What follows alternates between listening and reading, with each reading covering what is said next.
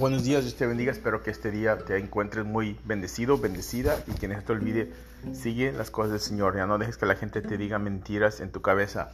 En nombre de Jesús Todopoderoso. Solamente Él. Aquí estás para agradar a Él, no a la gente. No te importa lo que diga la gente mientras estés obedeciendo al Señor. El Isaías 41:13 dice: Te cuidaré con la mano derecha, con tu mano derecha. Yo soy el Señor.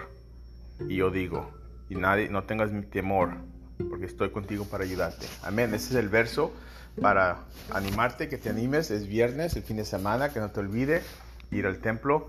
Y otra cosa, el libro es Primera de Corintias, un tremendo libro, muchas cosas. Voy a acabar los libros y luego voy a volver a comenzar el Nuevo Testamento con personas de la Biblia, como Juan el Bautista y así. ¿Ok?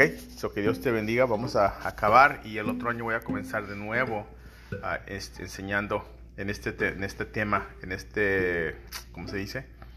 Esta forma de, ser, ¿ok? So que tengas un tremendo día y Dios te bendiga y te veo y que no te olvide pedir al Señor, dale gracias, dale lo que es de Dios y a César, dale lo que es de César. Ya te pagaron, dale a César lo que le pertenece a él. En el nombre de Jesús, amén.